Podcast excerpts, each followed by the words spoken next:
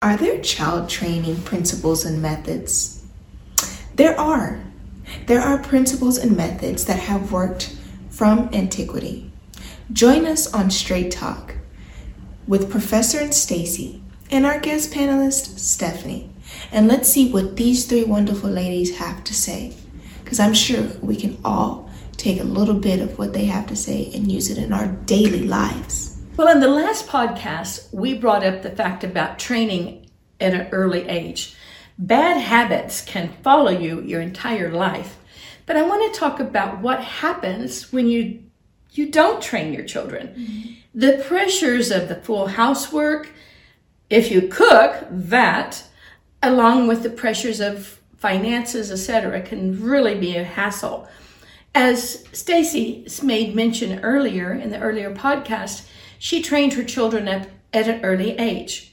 I did the same because I felt like these were habits that were going to change or continue through life. So you don't say it's a chore. You know, it can be a drag and it's not the most enticing thing on the earth. However, it is a responsibility. And when that child is old enough to walk and eat on their own, they're old enough to pick up after themselves. So start at the early age when they can hold an item. When you say, let's pick up the toys, that you teach them how to pick the toys up. You be there with them and assist them to train them.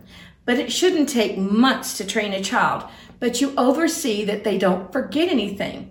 Now, one of the things to reduce clutter is not to let all the toys come out of the toy box. The child can't play with all of them at one time. So limit that, and keep in mind that you might get in a hurry, have to leave the house. You don't want these things left out so that when you come in at maybe a late hour that you fall. This can become a very great hazard. So we're going to talk a little bit about training the children when they're young, and then we're going to come back to some personal life changes. So let's talk about when they're old enough. Now, we recently, and we see this all the time, you've got a child that's in a stroller, who's able to communicate and demand, has a pacifier in their mouth, and controls the family. That precious last baby. You didn't do that for the other two or three or four, but boy, that baby gets away with murder. I think you girls remember seeing this, but what do you want to offer as a tidbit of information? One person said, if I don't let them ride in the stroller, I'll end up carrying them.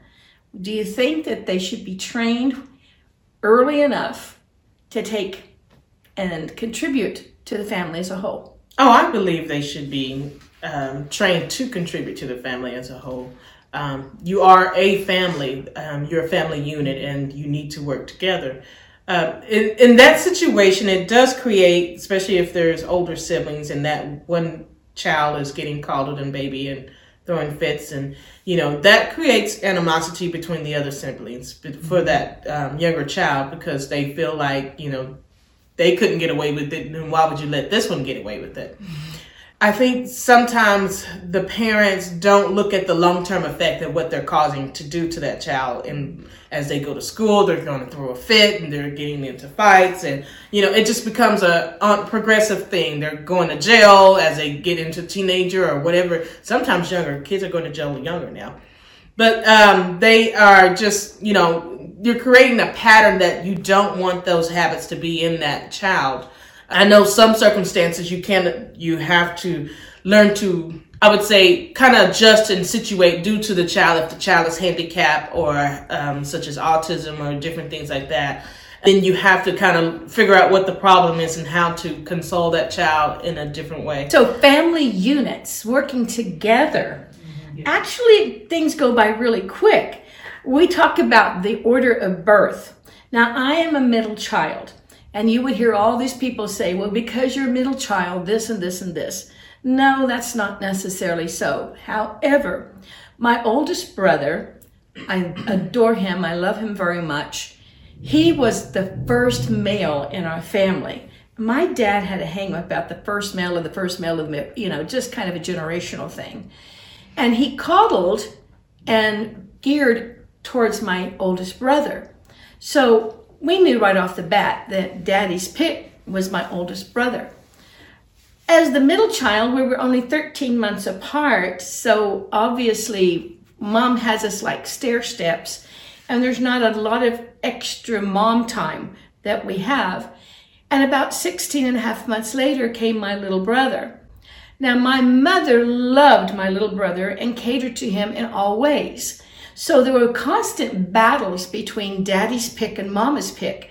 And I would think, why are you fighting? You know, here I am trying to just exist. And I wasn't getting any training. And I can remember when we received a gift for Christmas of a watch. We'd wanted one really bad. My dad pulled some trickery on us and made it seem like we didn't get it. But we did. And since I was a fast learner, I would assist my older brother in ter- learning to tell time. Now, you in this generation don't even know what that's about.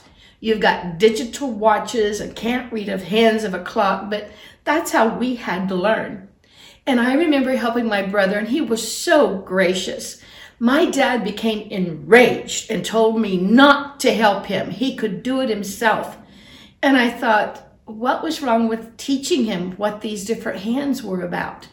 And I'll never forget the hostility that was demonstrated because the perfect son couldn't tell time. That was unjust. Parents understand this in the get-go. Each child is different. Different personalities, different characteristics. Maybe they are a little more aggressive or passive. It doesn't matter.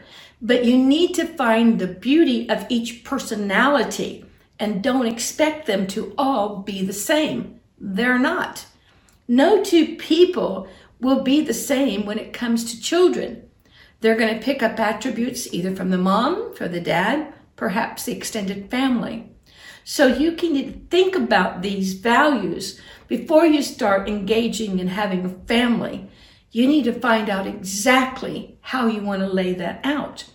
Now, as I said, do not show favoritism. Now, Joy, you're the oldest of the three of you. Do you feel like that you received some form of, fa- of favoritism as you were growing up? I used to always tell my brother and sister, I'm Dad's favorite, your mom's favorite, and you're this one's favorite. I can't say we actually received favoritism because one wasn't treated greater than the other. My parents never said, okay, well, I'm gonna get this one, this person something, and I'm not gonna get you anything like that. No, I can't say we actually received favoritism in in, in that aspect of things. Did you always treat the children exactly equal? If one got a pair of shoes, did you make sure that the others received a pair of shoes? Or did it go according to need? It went towards need. Because one would, like, the boy would always, you know, he's the more active kind. So he would definitely go through shoes pretty good. So it, it depended on the need. And sometimes if it something was on sale, and like if it was a pair of shoes or something, I would get it and then put it away until it the time arises to get them some shoes. If there came to one needed a pair of shoes, I would look at other things like the other three, two girls would need, whether it be socks or uh, shirts or something like that, maybe, you know, but in the same equal amount of money though. It, you know, it so you were fair. If you bought one yeah. shoes, you'd make sure the other. The yeah. Definitely the same. One wouldn't be one more expensive than the other. It would. Now, if they had change left over, they all got, you know, whatever change that we planned on spending for themselves. So. What I did with my boys is, is they always wanted the more fashionable shoes, and we couldn't afford it. So I would tell the boys, I have an allowance that is set for these shoes. If you save your money, then you can purchase whatever shoes you want. Now, they were very good at saving their money. Teach them how to control their finances from an early age. And consequently, the boys would come to me and say, Mama, we want this. And I would say, well, that's more than what's on the budget. And they said, but we have our money that we're going to contribute to it. And they did this from early ages. And they learned that Mama was going to pay this. And if they wanted the better one, they would add to it. And that worked extremely well. I never purchased for one that I didn't purchase for the other. Now, in our household, that was not very frequently. But I wanted them to know if one needed shoes, I probably had to get the other one a pair of shoes. We need to think about favoritism Do we neglect one? Now, our family, as I was growing up, my brother's birthday was in April, which is tax season. My birthday was in May, and my little brother's birthday was in January, right after Christmas. He was a New Year's baby. So my dad decided that the way we would celebrate birthdays as we got older was he would celebrate all the birthdays on one day. And he chose my day, my birthday, in order to do everyone's. Well, my brothers never complained. They never said anything. And it didn't bother me at all because everybody was equally involved in it. But don't, I would say, overcompensate for one and neglect the other. That breeds hostility, it breeds anger and fights in the family. I remember raising my boys and I would whisper to my oldest son, "You're the most favorite, oldest boy I ever, big boy I've ever known, and I love you with all my heart." And I would say, because he was the biggest, the best, the better, the, nineteen, the littlest one, "I love you with all of my heart because you're such a sweet." And I would focus the same exact words with the little exception of maybe big or little. And they thought all many years that mama loved them best. Now, the beauty of it was by the time they made it to school age and they got to comparing notes, they said, "You know what mom says to me?" And they shared it to each other. And so they came to me and said, "Mom, you've always made both of us feel like we were the most important in your life.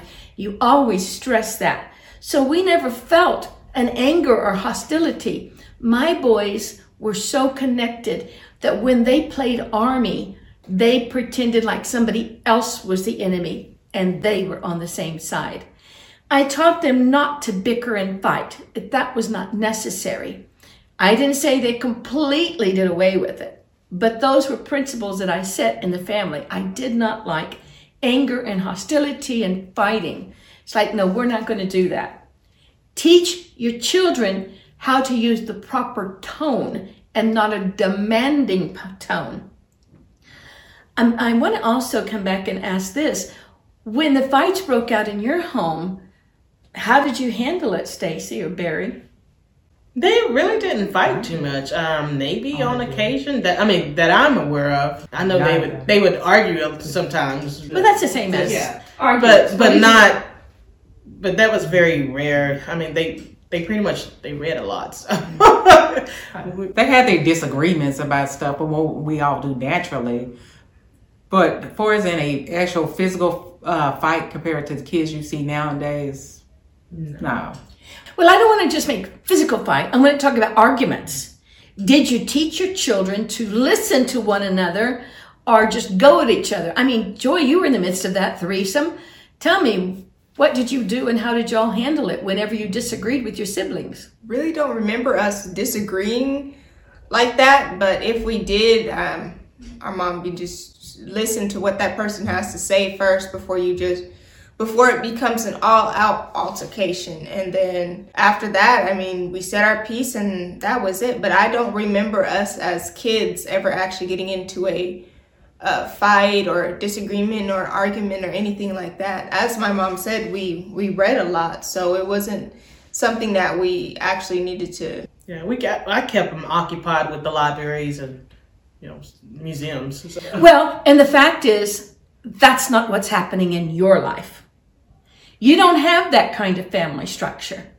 So you are dealing with kids fighting physically, arguing, getting up in the face, telling you off. This is what you're dealing with. Our situations were different because we structured our life around the principles of God.